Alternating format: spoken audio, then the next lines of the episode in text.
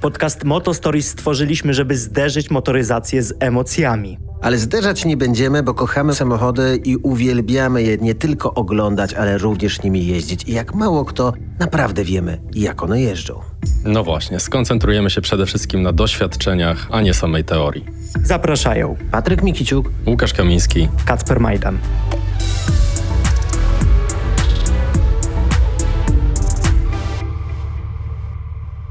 Panowie, wielokrotnie rozmawiamy o cudownych samochodach, które odwracają nasze spojrzenia, budzą niesamowite emocje i ogólnie no, jest to coś, za czym po prostu wszyscy wzdychamy. Więc postanowiliśmy, skoro już rozmawiamy o cudownych samochodach, zaprosić osobę, która tymi samochodami cudownymi, pożądanymi, ekskluzywnymi, szybkimi, luksusowymi na co dzień się zajmuje. Maksymilian Fus. Dzień dobry, dobry Cześć, wieczór. Witam Cześć. serdecznie. to też nie jest tak, że się tylko i wyłącznie zajmuje. Tak naprawdę troszkę zmienia świat polskiej sceny super samochodów na naszym rynku.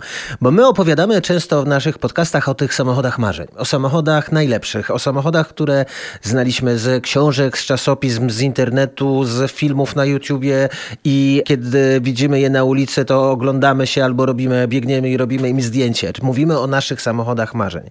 Ale w tym kraju są ludzie, którzy zmieniają tą rzeczywistość, czyli te samochody, o których mogliśmy kiedyś marzyć i pokazywać je palcami, myśleć sobie, gdzieś podobno w Szwajcarii takie sprzedają, bo w Szwajcarii tam to się oddycha, albo gdzieś ze Stanów można ściągnąć. Zmieniają tą rzeczywistość, bo te najlepsze marki na świecie dziś wędrują do Polski, mają swoje własne miejsca. Jeżeli ktoś przychodzi, to już nie trzeba wypłacić, nie wiem, walizki pieniędzy, tylko możesz wziąć w ratach leasingowych, możesz mieć samochód na gwarancji, a będzie absolutnym unikatem. No dokładnie tak. I Max, musimy powiedzieć, że ten właśnie syndrom zmieniania polskiej sfery jest u was chyba dziedziczny, no bo byliście tak na dobrą sprawę jako rodzina, wprowadzaliście wiele marek do Polski i dzisiaj chcieliśmy porozmawiać o tym, e, między innymi, jak ta sfera, nazwijmy to klienta ekskluzywnych marek zmieniała się na przestrzeni lat. Długi początek, nie wiem jak się odnajdziesz w Ale teraz mnogości wychodzimy na wątków. 30 minut. Mów.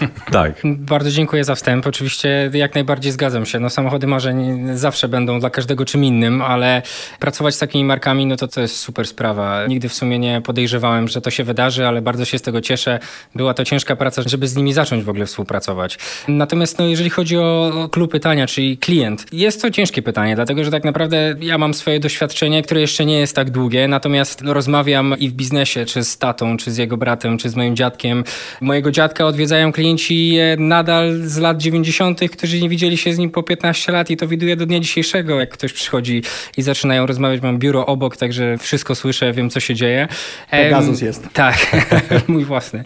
Natomiast widać ogromną zmianę, to na pewno. Od momentu, tak jak mówisz Patryk, chociażby sam fakt, że kiedyś samochód marzenie zawsze wiązał się z tym, że oh, ile to pieniędzy będzie, jak to trzeba, ile to trzeba odłożyć, ile pracować. Tak, oczywiście niektórzy nadal to robią, ale dzisiaj jest dużo możliwości, także ten klient się bardzo zmienia. Ten klient, e, dzisiaj nawet jest ciężko określić tak naprawdę wiek, bo jedyne co ja obserwuję w ostatnich latach to jest to, że ta średnia wieku spada na pewno, no bo mamy dużo chłopaków w moim wieku, którzy mają fajne, prężne biznesy i mają możliwość spełnienia tego marzenia, natomiast to marzenie spełnia się właśnie przez różnego rodzaju, e, innego rodzaju możliwości, typu właśnie finansowania tych marzeń. No dobra, ale to teraz zaczęliśmy trochę od drugiej strony i nie powiedzieliśmy chyba najważniejszej rzeczy. Max, jakie marki przedstawiasz? Bo jesteś przedstawicielem kilku marek takich najbardziej premium na naszym rynku i jeżeli mówimy o twoich markach, to mówimy o markach takich jak Rolls-Royce, Rolls-Royce, McLaren, Aston Martin. To są trzy marki, za które ja odpowiadam. No oczywiście dołożyć e, mogę do tego jeszcze kilka innych, natomiast no, to jest ta trójca taka, w której zamykam się u siebie, jeżeli chodzi o te marki najbardziej luksusowe, prestiżowe, sportowe. Akurat to jest idealne portfolio, bym powiedział, bo od Rolls-Royce'a wszystkiego. po McLarena przez Astona uważam, że idealnie to się wszystko składa. Idealny garaż na trzy auta. No i dokładnie. Fajne jest też to, co powiedziałeś, że zmienia się też profil klienta versus tego lat 90. chociażby, bo kiedy mówimy o tych najdroższych samochodach świata, kiedy mówimy, nie wiem, o Rolls-Royce na przykład, mamy przykład z lat 80. Rollsa Camarca, który był ekstremalnie drogim wozem. Przez 17 lat był najdroższym samochodem świata. I tak jak w 1985 roku Porsche Turbo kosztowało tam 110 tysięcy marek czy 120 tysięcy marek, normalna Carrera kosztowała 90 tysięcy marek, to Camargue kosztował u Rollsa 450 tysięcy marek. Poziom abstrakcji cenowej, no gigantyczny. No jakby dziś nie mamy chyba takiego porównania do tego.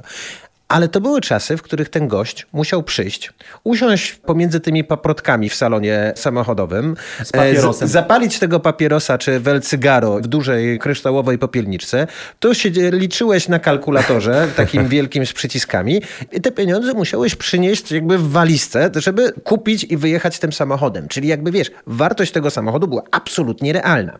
Dziś, kiedy masz klienta, który na przykład kupuje ci Rollsa, który nadal jest jakby jednym z największych takich luksusowych marzeń motoryzacyjnych. Często zdarza ci się, że to są klienci, którzy w tym starym old schoolu przychodzą z tą walizką pieniędzy, czy dzisiaj to jest jakby już tylko rata leasingowa? Nie tylko rata leasingowa, ale zdecydowanie od tej e, części się odchodzi. Jest bardzo mały procent klientów, którzy no, potrafią, chcą kupić samochód za gotówkę. Każdy inaczej się wiąże z samochodem. Dzisiaj tak naprawdę czasami, okej, już jakby pomijając też tą kwestię samochodu marzenie, bo to jest gdzieś zawsze, załóżmy ten numer jeden, natomiast potem wchodzą kolejne punkty przy zakupie samochodu. Co później, ile potrzymam, co zrobię, dlaczego go kupuję i tak dalej, i tak dalej. Więc to też jest e, kwestia jakiegoś zaplanowania. Natomiast tak, zdarzają się, ale jest to bardzo mały procent osób, które A- potrafią kupić to auto za Ciągnąć trochę cash. nawet odwracając to, co powiedział Patryk, no bo faktycznie kiedyś to było to doświadczenie, że musieliśmy się pojawić w salonie pomiędzy tymi paprotkami, jeszcze gdzieś pewnie jakąś ciekawą zawsze ekspozycją i panem, który na kalkulatorze nam to wyliczał. Ile jest dzisiaj takich klientów, którzy kupują samochód, nie pojawiając się w salonie i nawet po ten samochód nie przyjeżdżają do salonu, tylko ma być im gdzieś tam dostarczony. Bo mówimy tutaj o markach luksusowych, które też mają dać klientowi jakąś pewną otoczkę, zaopiekowanie, to, że on się czuje wyjątkowy. I myślę, że właśnie to, że ten kontakt może być zapośredniczony, że ten klient fizycznie gdzieś się nie pojawia, no to to jest dodatkowe utrudnienie, ale myślę, że też że znak czasu. Znaczy, zdecydowanie ja jestem na przykład taką osobą, która, no jeżeli dochodzi do tego momentu, gdzie jakby ktoś jest zainteresowany, to staram się robić wszystko, żeby się z tą osobą spotkać. Dla mnie face to face, rozmowa, poznanie siebie nawzajem jest najważniejsze. Natomiast oczywiście, że da się kupić tak samochód, oczywiście, że mogę komuś dostarczyć auto, ale czy on będzie wtedy Ale zdarza się tak dzisiaj? Rzadko, ale tak, zdarza się, że ktoś wie, co chce, tak? I nie musi z tym obcować. Natomiast z czym obcować? To też chodzi o to, że on z nami obcuje.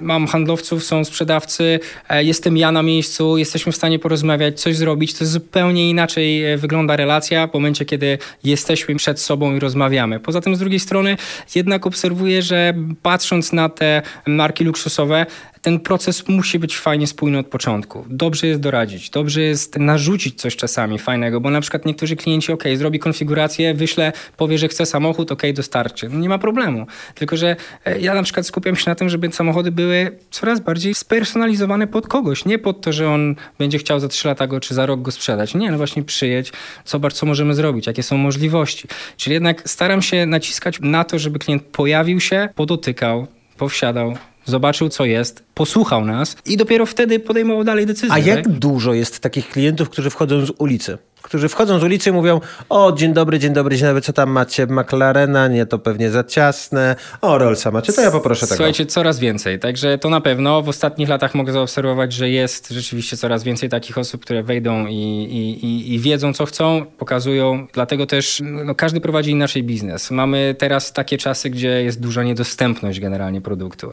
Także no, ja na przykład mam zawsze coś. Skoro mamy coraz szersze spektrum tych klientów i marki poniekąd też dają coraz więcej możliwości personalizowania samochodów, powstają całe nawet takie suboddziały, które ułatwiają to, albo wręcz można przekornie powiedzieć utrudniają, bo jest tych możliwości coraz więcej. Czy w takiej dobie możliwości marki dzisiaj w ogóle narzucają jakieś ograniczenia w konfigurowaniu samochodów? Nie, jeżeli chodzi o, o moje marki luksusowe, to nie. Jak najbardziej... Czyli, czyli to też są mity, że na przykład, a są takie, o ile są mity właśnie, że na przykład ostry rzucający się w oczy róż na pomarańczowych felgach Rolls-Royce z, nie wiem, orzechowym wnętrzem, z niebieskimi przeszyciami. Dreamspec. Sky is the limit. Chciałbym to zobaczyć, powiem ci, brzmi, brzmi to nieźle.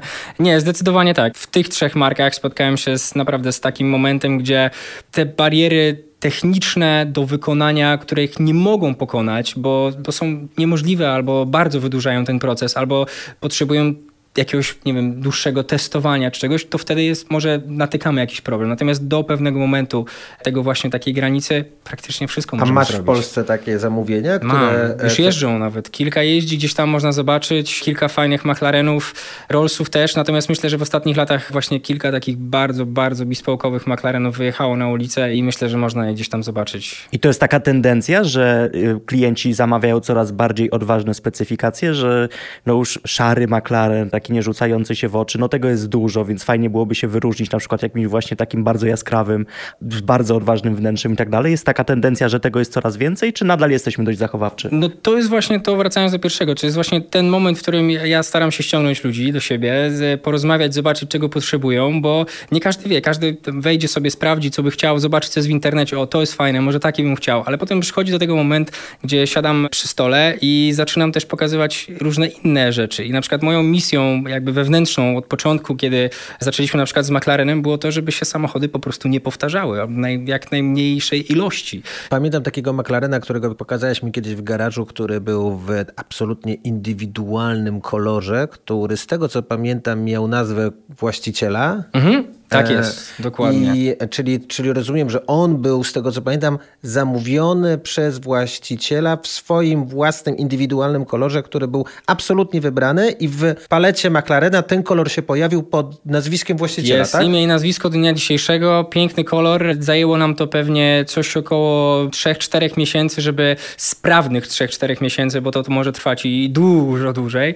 Natomiast e, 3-4 miesięcy sprawnych takich, żeby właśnie mieć kilka próbek zrobić, natomiast kolor wyszedł świetnie. Klient chciał czarne auto z zielonym metalikiem w środku, ale takim bardzo mocno rozpruszonym, także naprawdę Tam da zresztą się to miałeś chyba jakiś jeszcze Tam motyw, była piękna linia górska zrobiona, tak, bo klient dokładnie podróżuje sobie, w, ma tam swoich kilka takich przełęczy, przez które przejeżdża i zabiera tego McLarena i dosyć często tam przez nie jeździ w Szwajcarii, także tak, no, projekty praktycznie limitless. Wszystko możemy zrobić i to jest właśnie fajne. To już nawet chyba Sky nie jest limit, Yy, Nie, dokładnie. No.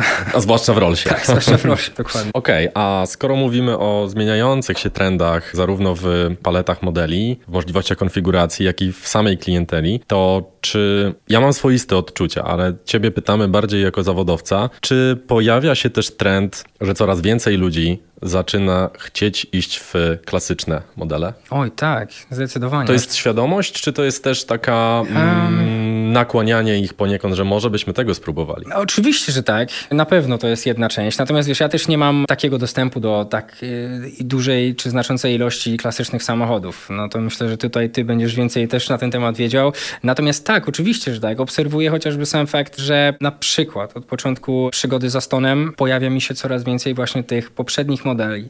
Samochodów, które mają po 10 lat i 5000 km przebiegu, czy nawet y, mniej się zdarzają. Także tak, obserwuję rzeczywiście. No, nie wiem, sam jeżdżę klasycznym samochodem na co dzień i nie zamierzam na razie z niego wysiąść. Pewnie coś jeszcze będę miał. Natomiast tak, myślę, że coraz więcej. Zresztą ostatnie dwa lata jeżdżąc po Warszawie, się ruszam poza, obserwuję coraz więcej No tak. klasycznych i to naprawdę fajnych samochodów. To jest, wydaje mi się, też taki globalny trend, że jakkolwiek może płytko to zabrzmi, ale mocno to spłycam, podkreślam, ileż można kupować nowe auta, prawda? Że jakby kolejny, chcesz, chcesz następny... Powiedzieć, chcesz powiedzieć, że wszyscy jak tutaj siedzimy jesteśmy prekursorami. No myślę, że tak, tylko że, że trendu. kiedyś, znaczy kiedyś, myślę, że jeszcze do niedawna to było trochę jako alternatywa, prawda? Czy kupić sobie premium klasyka, bo najczęściej o takich rozmawiamy, czy jednak na przykład dwu, trzy, pięcioletniego superkara, czy auto ekskluzywnej marki.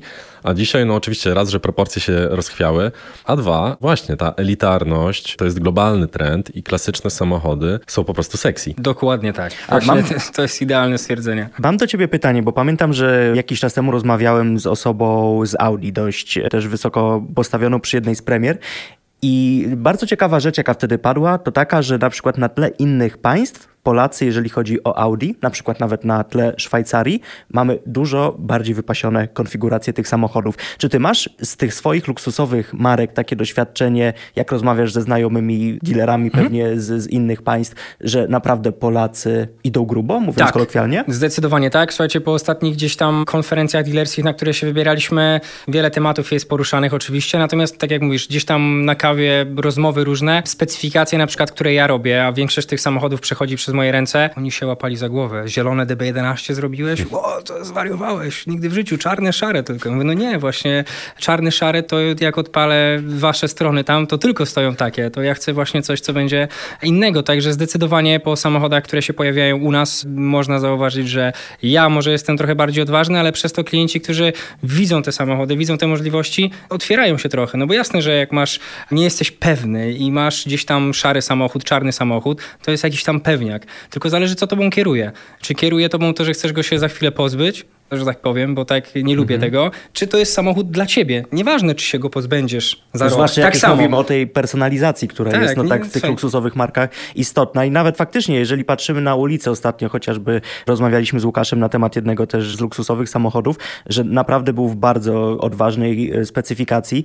I myślę, że nawet dzisiaj przeglądając ogłoszenia na portalach internetowych z tymi super samochodami, luksusowymi samochodami, coraz więcej jest takich rodzynków, że no wow, ktoś miał odwagę, żeby tego typu samochód zamówić. Zdecydowanie tak. No też wracając do tego, co mówiłeś, Łukasz, jest, ja też obserwuję taką tendencję trochę, że dzisiaj ludzie lubią zainwestować w te nowe samochody, w te limitowane, ok, ten samochód marzeń, McLaren 765 LT i wcale nie chce nim jeździć, ale następnego dnia przyjeżdża do mnie Jaguarem i Type'em. Na przykład. No właśnie. I ja mówię, no ale to czego tym nie tym? No tak, no bo tamten teraz to inwestycja jest. Ja mówię, no ale ten E-Type, no, to jest dopiero inwestycja. Ale ma McLarenem będę jeździł za 50 lat. ale dokładnie, czyli też tak teraz jest ten taki moment, jakby dla mnie trochę przejścia, gdzie obserwuję właśnie, że trochę klientów chce nowe auta, te limitowane zostawić, zobaczyć co będzie dalej może, a właśnie zaczynają wyjeżdżać tymi, co pewnie kupili Tak. może kupi No kolejne dobra, a 15 teraz lat powiedz temu. mi, no właśnie, w ogóle żyjemy w czasach, jakby, w których troszkę możemy pobawić się w tak zwaną coś pewnie, czego ty nie lubisz jako sprzedawca, ale jakby co istnieje na rynku, w tak zwaną spekulację różnego typu samochodami. I są serie samochodów, które jakby faktycznie kupujesz i od razu na rynku możesz je właściwie sprzedawać z znacznie większym przebiciem. Rozumiem, że w twoich markach też tak trochę jest, prawda? Oczywiście, że tak. No to w zależności od modelu jasna sprawa. No chociażby właśnie przed chwilą model, który mówiłem, no to jest taki przykład. Tak? McLaren dotychczas nie był autem, patrząc, nie wiem, 4 lata wstecz, to były samochody, które miały dość niską wartość rezydualną. Natomiast też to, że my tu już się pojawiliśmy w Polsce i pracujemy nad Polską, natomiast na świecie już można zobaczyć, jak to bardzo idzie do góry. I to jest też, to akurat jest przykład bardzo młodej marki, także to też jest na pewno ta kwestia. Ale No właśnie, a jak to jest, słuchaj, bo są marki, które, w których jakby klient wchodząc, mając nawet dwa razy więcej pieniędzy niż cena wywoławcza, nie kupi samochodu tego, który chce. No to jest, wchodzimy do, nie wiem, do Ferrari, jakby te wszystkie limitowane Ferrari, to jest takiej, nazwijmy to edycji kolekcjonerskiej, musisz być klientem z grona tych VIP-ów, żeby go kupić. Tak Wchodzimy do Porsche, to dokładnie taka sama sytuacja była chociażby z GT2 RS-em i paroma innymi samochodami, że były dla VIP-ów, dla gwiazd, dla kogoś odstawione, ale nie były takie dostępne. Czy w Astonie, Rollsie i e, McLarenie też są takie samochody? Jest, jest dokładnie tak samo, historie są takie same. No, oni starają się, żeby no właśnie te samochody trafiały do tych osób, które no, kochają te marki. Tak? No, jeżeli mamy McLarena, jeżeli ktoś ma 720, jeździ nią, e, jeździ sobie po torze, serwisuje, robi wszystko, ma nie wiem, 2-3 załóżmy, to to jest właśnie osoba, która powinna jakkolwiek być doceniona i mieć możliwość kupienia tego limitowanego samochodu. Więc jak najbardziej, oczywiście. To jest kreowanie sobie relacji po prostu. I McLaren też jest niesamowitą marką dla mnie, nie wiem jak dla was chłopaki, ale to jest taka marka, która przez ostatnie lata absolutnie zmieniła swoje oblicze, bo jak pamiętam te pierwsze McLareny, które wyjeżdżały, znaczy tej pierwsze z now, ery nowożytnej oczywiście, to się, jak one się nazywały? M- P- MP4. MP4 MP4 12C. No właśnie. Bardzo łatwa nazwa. E, jak przypominająca mniej więcej chiński wzór jakiegoś różnego auta. I ona, wiesz, ja pamiętam jak moje pierwsze zdarzenie, bo miałem do dyspozycji z, taki samochód, który był przerobiony przez Gembale i my zresztą bezpośrednio Wow. od Gembali zabraliśmy, zabraliśmy z zakładów ten samochód. I on robił piorunujące wrażenie, ale jechałeś nim i on jakby nie urywał ci tej głowy. Znaczy, urywał ci w momencie, kiedy d- obejrzeliśmy nagranie na GoPro i zobaczyliśmy, że faktycznie te policzki się nagle deformują, Pracują. a prędkościomierz idzie w niesamowitym tempie. Natomiast nie miałeś takich przeżyć w środku. Wiesz o co mi chodzi? On był pozbawiony takich emocji, takich, on był wyprany z tych emocji, natomiast był niewiarygodnie szybki, niewiarygodnie skuteczny. Natomiast to, co zrobiło McLaren kolejnymi modelami, No to jest w ogóle absolutny majstersztyk. No dzisiaj wchodzisz, ja jestem zakochany w 720 na przykład. Dzisiaj wchodzisz do tych samochodów i po prostu kochasz każdy centymetr przejechany tymi wozami. Musisz być zaangażowany w to. To jest właśnie to też te ich takie motto trochę, że zaangażowanie w kierowcy, w pojazd, tak? To jest trochę jakbyś usiadł na motocyklu. Mniej więcej tak, ja zawsze, pierwsze moje jakby wrażenia z 720 dokładnie takie były. Tak jakbym siedział Ale jak to jest, motocyklu. słuchaj, z tą marką, która jest marką no niezwykle młodą na rynku, a w szczególności na rynku polskim, który jakby wiesz, no z McLarenem wcześniej nie miał zbyt wiele tradycji. No nie, no słuchajcie, ja w 2018 roku pamiętam jak podjechałem gdzieś pod, zresztą to było z moim tatą, podjechaliśmy pod centrum handlowe i ludzie patrzyli na nas i jakaś pani nas wyszła i co to za Batmobil przyjechał? Ja wiesz, nigdy nie wiedziałem, także jest to moda marka, no bo 2010 rok tak naprawdę, w 2010 roku miałem styczność z MP412C i od tamtej pory pamiętam nie miałem nigdy okazji pojeździć samochodem, nigdy, w ogóle McLaren mi nie siedział w głowie, natomiast jak 720 przyjechała, no to kompletnie zmieniło się moje postrzeganie marki. No, wy możecie wypowiedzieć się, jeżeli rzeczywiście jeździliście tymi starymi samochodami, tymi poprzednimi modelami, że rzeczywiście to się tak zmieniło. Okej, super. Natomiast ja rzeczywiście doświadczam tej nowej ery, tak możemy powiedzieć. No i ta nowa era dla mnie rzeczywiście dobrze rokuje, tak, na I przyszłość. ten klient na McLarena to jest klient, którego musisz przekonywać do McLarena, czy to jest klient, który już wie, że on chce McLarena, bo on ma świadomość marki, wie w czym ta firma jest dobra, w czym jest słabsza, jakby wie. Wiem o co chodzi, natomiast myślę, że to i tak jest ten moment, w którym okej, nawet jeśli wiesz, ale nie spróbowałeś, to to zmienia w 100% to, co myślałeś tak naprawdę. Czyli za każdym razem wsiąść do samochodu, zobaczyć, co on potrafi, nawet w e, ruchu miejskim, bo jeździłeś 720. Nadaje się? Tak, oczywiście. Zimą przyjeżdżaliśmy O, przez przełęcz na letnich nie ma- oponach. Też no, się nadaje, dokładnie, jakby no. też się da. Nie, no dokładnie tak, wiesz, bo e, słuchaj, w 2018 roku ja pamiętam, jak do nas przyjechała pierwsze 720S. Staliśmy w kilka osób i tak naprawdę drapaliśmy się w głowę, co my zrobiliśmy, czy to się da tym jeździć, czy będzie możliwość w ogóle poruszania się tym na co dzień. I pamiętam, że pierwsze pół roku i mój pierwszy samochód miał 10 albo 15 tysięcy chyba, jakoś tak. Cały czas żeśmy jeździli. No także ta nowa era ich pomysłu na to, co ma McLaren dostarczać klientom, uważam, że jest naprawdę świetna. Okej, a skoro już poruszyliśmy znowu te różne modele klientów, niektórzy świadomie podejmują pewne wybory, do innych musisz podejść s- Indywidualnie, swoimi tak. Jak, bo to jest też swoisty trend, dla mnie trochę chory, ale jak ty to obserwujesz i też jak to rozdzieliłbyś na poszczególne marki? Kwestia przebiegów. Niektórzy, tak jak, okej, jest to cenione, że no, nie wiem, 720, która ma 3-4 lata i ma przebieg 80 tysięcy, okej, jest to swego rodzaju, no już jakieś tam zużycie, mniej lub bardziej istotne. Ale czy takie trzymanie samochodów pod kocem na siłę, znaczy to, że nie jest do końca zdrowe, to wiemy wszyscy. Natomiast czy tu zauważasz takie zboczenia, bo już tak to można nazwać, i jak to wygląda właśnie w marce aut luksusowych, jak to wygląda przy super czy hiperkarach, bo to, że są świry i w jednych i w drugich to wiemy, bo niektórzy potrafią hiperkarem trzaskać po 15 tysięcy rocznie, tak. a niektórzy Rollsem stworzonym do podróżowania robią 300 km rocznie. Czy widzisz tutaj też jakieś y, tendencje w którąś ze stron i jak to się odbywa w luksusowych i w sportowych autach? Myślę, że zdecydowanie McLaren jest taką marką, gdzie ludzie myślą sobie raczej na zasadzie może nie inwestycji, ale nie do końca inwestycji, bo to też jest jakąś tam częścią. Natomiast tego, że chcą mieć takie auto, ale nie do końca może chcą go używać. No mają do tego prawo, czemu nie? My mówimy o, o tym, że ktoś ma marzenie mieć samochód, a może ktoś ma marzenie mieć piękny garaż pełen No tak. samochodów. Także to jest kwestia ta, ta różniąca się. Natomiast przebiegi, raczej myślę, że McLaren jest tym takim momentem, w którym zastanawiają się ludzie nad tym, co będzie, jaki przebieg zrobić, co, ile planują trochę. O, może tak. Natomiast e, Rolls-Royce czy Aston Martin, Aston Martin już obserwuje, że mamy wielu klientów, którzy robią naprawdę duże przebiegi, po prostu używają tych samochodów, no do tego one są.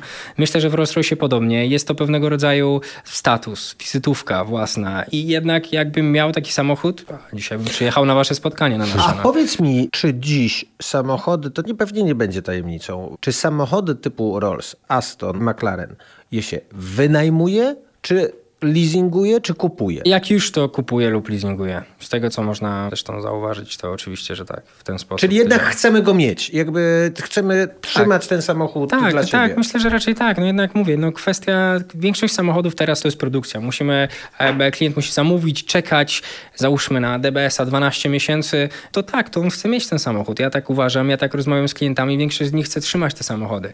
Natomiast no też z drugiej strony to już są e, indywidualne kwestie klientów. No jeżeli masz prężny biznes i potrzebujesz mieć leasing, no to dlaczego go nie wziąć? Po co, po co wydawać pieniądze? To każdy już wtedy ma pełen wachlarz możliwości, co zrobić po prostu z takim finansowaniem. Natomiast wynajem raczej chyba mniej przy luksusowych samochodach. Jak już mówimy o klientach, którzy faktycznie chcą mieć te samochody, wiem, że nie podamy tutaj nazwisk, ale macie jakiegoś klienta, który jakoś wyraźnie się w waszej historii zapisał tym, że kupił bardzo dużo samochodów? Tak, oczywiście, że tak. Ile to było samochodów? Do dzisiaj mamy fajny kontakt. Myślę, że to będzie coś około sześciu takich super samochodów w ciągu ostatnich dwóch lat. Także naprawdę fajnie. I, I to są tylko McLareny, czy nie, to nie, są to też jest, to jest Rolls i... pełen miks trzech okay. marek, dokładnie tak. No i na pewno znajdziemy coś jeszcze u niego w garażu z innych stajni, także zdecydowanie tak, zdarzają się i jak najbardziej. I oby więcej takich. No, domyślam się.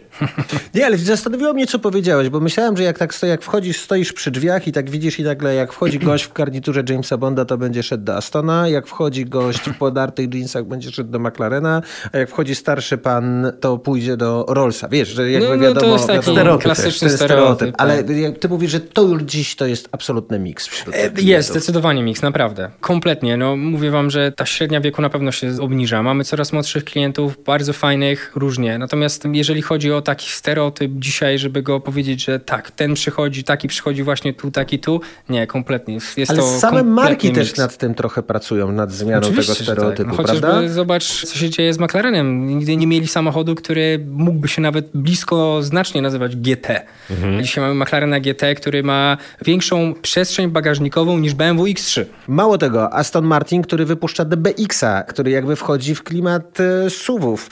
Rolls, który jakby wszedł w kolejnego SUVa, wiesz, wielką swoją szafą, która wyjeżdża na drogi, ale nadal jest stuprocentowym Rollsem, więc oni też sami troszkę żonglują Oczywiście. tymi, e, tymi klientami. Oni słuchają swoich klientów. Naprawdę, to nie jest tak, że dzisiaj ktoś usiadł, stwierdził, że będzie robił Kalinana, tak? Rolls Royce'a w suwie pierwszym wydaniu. Nie no, to widać też, co rynek pokazuje, co potrzebuje. Klienci, którzy, może nie w Polsce, ale myślę, że na świecie jest wielu klientów, którzy posiadają naście czy set samochodów na pewno są tacy. I oni na przykład mają bliskie stosunki z, z fabrykami. Na pewno jest taka grupa osób, która bardzo mocno stara się o to, żeby mieć te kontakty i oni ich słuchają. Oni wiedzą, co chcą. Oni, myślę, że ten rynek też mówi, natomiast sam klient bezpośrednio jest w stanie na to wpłynąć. To gwarantuję. A jak klient przychodzi do was, do salonu, on zostawia wam feedback, czego by oczekiwał od danej marki? Bo na przykład teraz myślę o Rollsie, a myślę, bo wczoraj oglądałem jeden z materiałów dotyczących Fantoma chyba z 2014 roku i pamiętam jak bardzo analogowy nadal jest to samochód, że dzisiaj myśląc o Mercedesie klasy S, mamy miliard ekranów i tej technologii. Tutaj wsiadamy do tyłu i teoretycznie możemy się poczuć tacy no niedopieszczeni, że tam jest luksus na zupełnie innym poziomie Inny i do wymiar. zupełnie innego odbiorcy skierowany. I się zastanawiam teraz, czy masz klientów, którzy mówią, kurczę, kupiłbym Ghosta albo kupiłbym Fantoma, ale jednak jest zbyt przestarzały, że to już jednak celuje w taką bardzo, bardzo konserwatywną To grupę. nie jest samochód dla niego wtedy. To jest to, do czego właśnie nie przymusisz. No tak jakby w wielu markach to jest. Aston Martin chociażby, który no dzisiaj nie jest naszpikowany tak technologią tą wyraźną, że tak powiem, którą mamy po prostu przed oczami, no ale właśnie daje co innego, tak jak ten Rolls, o którym mówisz, trochę bardziej analogowy. I, i to wszystko zależy od tego, co klient potrzebuje A i to jest A najważniejsze. z drugiej strony zobacz, jakby to jest nawet, kiedy jeździmy dzisiaj tymi wszystkimi najnowszymi samochodami, te ciekłokrystaliczne wyświetlacze masz od Opla Corsy przez Golfa po BMW, przez każdą inną markę Mercedesa i wszędzie to się dosłownie się pojawia, to ja tak doceniam old school w postaci wskazówek, że powiem ci ostatnio, najprostsza rzecz jaka była, czyli wsiadłem do Mazdy MX-5 i jak zobaczyłem na desce rozdzielczej obrotomierz ze wskazówką i prędkościomierz ze wskazówką, powiedziałem Wow, ale to jest fajne.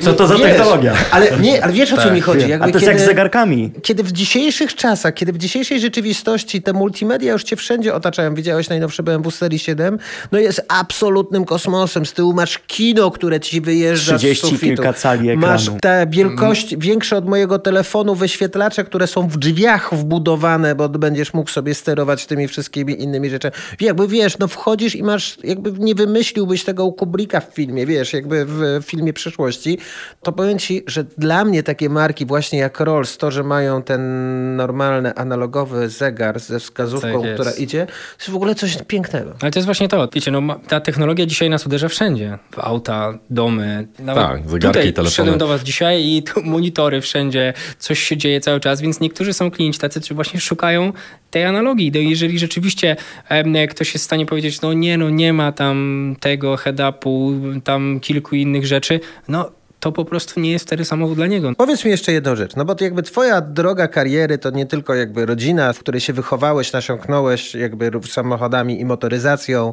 byłeś też wychowywany troszeczkę w tym duchu motoryzacyjnym, ale przede wszystkim wiele rzeczy zrobiłeś w życiu sam, jakby musiałeś tworzyć sam od samego początku, nie wiem, siedząc w myjni na dole i myjąc samochody klientom jako młody nastolatek, pamiętam.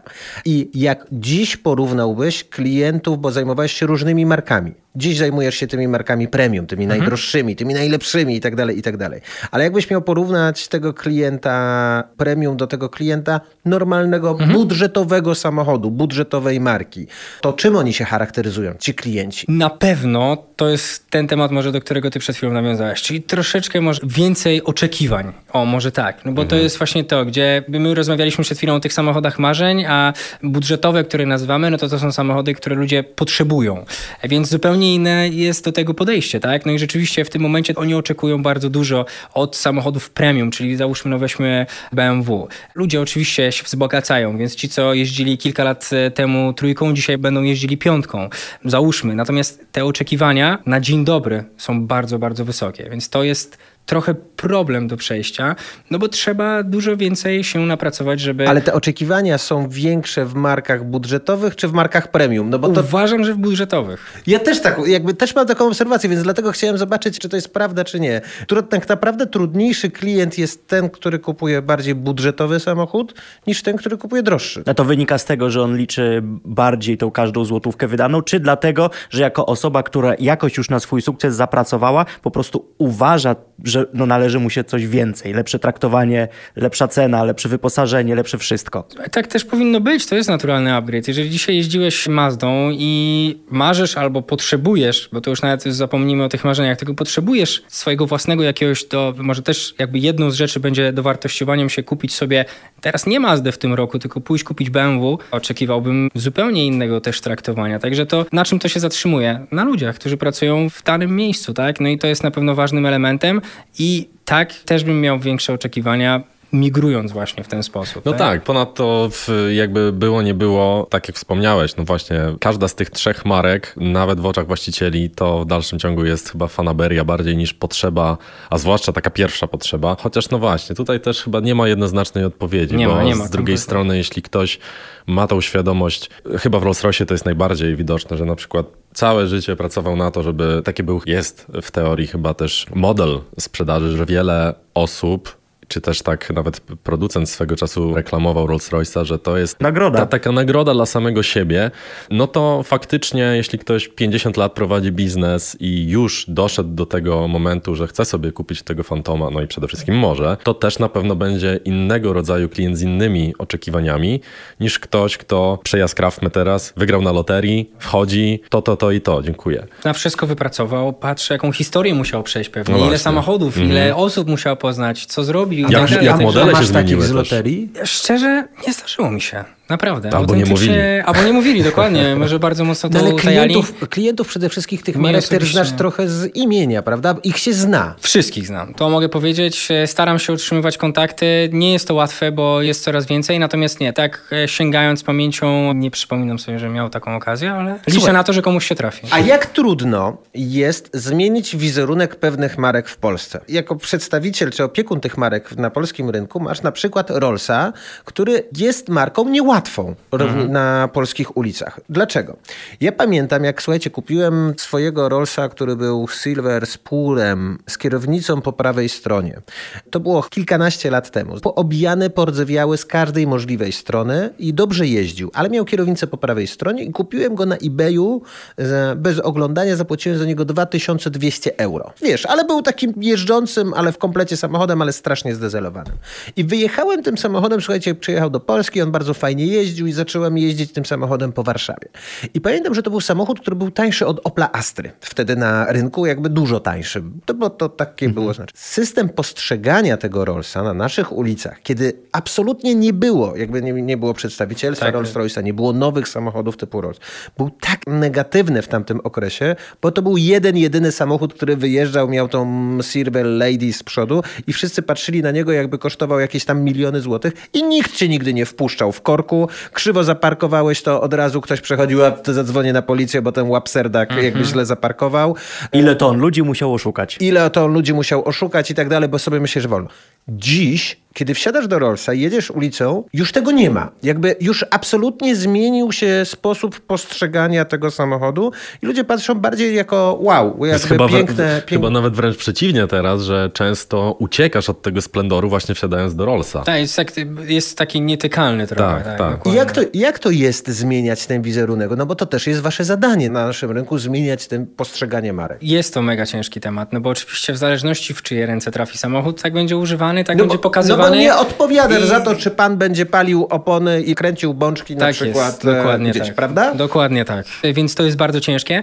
Natomiast pojawianie się w różnego rodzaju towarzystwach, pokazywanie się z, z takiej, z innej strony, no my musimy trzymać ten fason tak zwany. Natomiast, no mówię, to co później się dzieje, no jest miarodajne. Nie wiem jak to nawet ocenić. Natomiast raczej obserwuję właśnie to, co Łukasz przed chwilą powiedział, czyli troszeczkę te samochody, ponieważ w ostatnich nastu latach i robi się ich coraz więcej, w ostatnich to już w ogóle bardzo dużo, to są takie marki, które przyciągają bardzo. Ferrari czy jak się Bugatti pojawi, no to przecież tak. jest szał. Ale pojawi się nawet, nieważne ile jeden czy drugi kosztował, ale niech się pojawi drugi taki sam, niech ma znaczek Rolls Royce'a. On będzie właśnie tak jak rozmawialiśmy, trochę nietykalny. Tak. Ktoś przyjechał Rolls Royce'em, okej, okay, wow, fajny, okej, okay, dobra. Mhm. Pojechał. A powiedz, Ekstra. jak rozmawiasz właśnie to też do czego nawiązywałem, jak porównujecie sobie te rynki w Europie, Polska jest łatwym rynkiem do sprzedaży tego typu aut, czy trudnym? Na przykład, jeżeli porównamy do, nie wiem, do Francji, do Niemiec, do Wielkiej Brytanii? Jeżeli mam się jakkolwiek porównywać do kogokolwiek, to żaden rynek nie jest łatwy. To okay. jest kwestia naprawdę ciężkiej pracy, szukania, utrzymywania fajnych kontaktów. To nie jest tak wyjść i wejść, że tak powiem. Naprawdę trzeba trochę popracować nad tym. Ja też spędziłem trochę czasu, żeby poznać ludzi, no bo to jest najfajniejsze. Jakby ta część mojej pracy, nieważne, czy sprzedam, czy nie. Wielu samochodów nie sprzedałem. Do dzisiaj mam z klientami kontakt, potencjalnymi klientami kontakt, którzy jeżdżą markami mojej konkurencji. Natomiast ten kontakt dla mnie był zawsze najważniejszy, także... No chyba te rynki też z założenia, większość z tych rynków mogło mieć nieco łatwiej, bo te marki są u nich dużo dłużej dostępne. To jest, to jest I ta świadomość. Oczywiście. U nas w dalszym ciągu, nawet jeśli ktoś, jest coś takiego, prawda, nawet jeśli się mówi, że tak jak coś chodzi jak w szwajcarskim zegarku, czy coś jest luksusowe, to jest z założenia Mercedes, BMW, a do Rollsa się nie sięga, bo nawet przytaczając przy stole jeszcze 30 lat temu, to nikt nie rozumiał o co chodzi z tym Rollsem. I dopiero chyba też dojrzewamy, znaczy może nie my, ale mówię o takim przeciętnym obywatelu, w ogóle do levelu, jaki reprezentuje sobą właśnie Bentley czy Rolls-Royce, że to jest też A to jest trochę tak jak z zegarkami. No, do niedawna tym szczytem był Rolex, a teraz coraz częściej na przykład mówimy, no nie wiem, o Pateku. O wielu innych, ale tak, dokładnie też. I teraz na koniec jeszcze jedno pytanie. Jak myślisz, czy polski rynek jest gotowy na kolejne marki premium, hiper samochodów, hiper... samochodów najdroższych na świecie? Generalnie tak, na pewno. Wszystko zależy o czym byśmy rozmawiali. Natomiast już trochę tego pola już jest wypełnione. Co tak naprawdę zostało niewiele. nam? Nie, niewiele. No, niewiele. I e, na tą chwilę praktycznie, nawet jeżeli nie masz przedstawiciela w Polsce, to i tak możemy zaobserwować te samochody, które są u nas. Także myślę, że zdecydowanie tak. Zobaczymy, co pokaże czas. Natomiast tak. Ale to fajnie, że możemy o Polsce mówić już w takim kontekście Tak. tego topu, topu motoryzacyjnego. Maksymilian Fuchs, dziękuję, że wpadłeś do nas. Pogadaliśmy sobie trochę o tym, o czym zakładaliśmy przed rozmową, czyli mam nadzieję, że nakreśliliśmy wam trochę, jak wygląda ten świat współcześnie. Marek bardzo luksusowych, marek pożądanych i tak dalej. No i chyba wszystkim życzymy, żebyście tego typu samochody mogli sobie kupić. Wiesz, fascynujące jest to, jak się zmienia klient, jak się zmieniają czasy, jak się zmieniają samochody, jak się zmienia też e, dostępność. I Max Fuss jest taką osobą, która wprowadzała w nas w ten świat, który gdzieś tam jest troszkę dalej od nas. Bliżej są nas samochody, które wiemy, jak jeżdżą, jak działają, jak funkcjonują. A do kogo one trafiają? To tak naprawdę Max wie najlepiej. Patrzcie na ulicę i obserwujcie te wszystkie fajne auta. No i wpadajcie, nabywać. Zapraszam. McDonald jest obok. Dziękuję wam serdecznie. Dziękujemy, że słuchasz naszego podcastu. Nie zapomnij nas zasubskrybować, ocenić w Apple Podcast i porozmawiać z nami w QA na Spotify.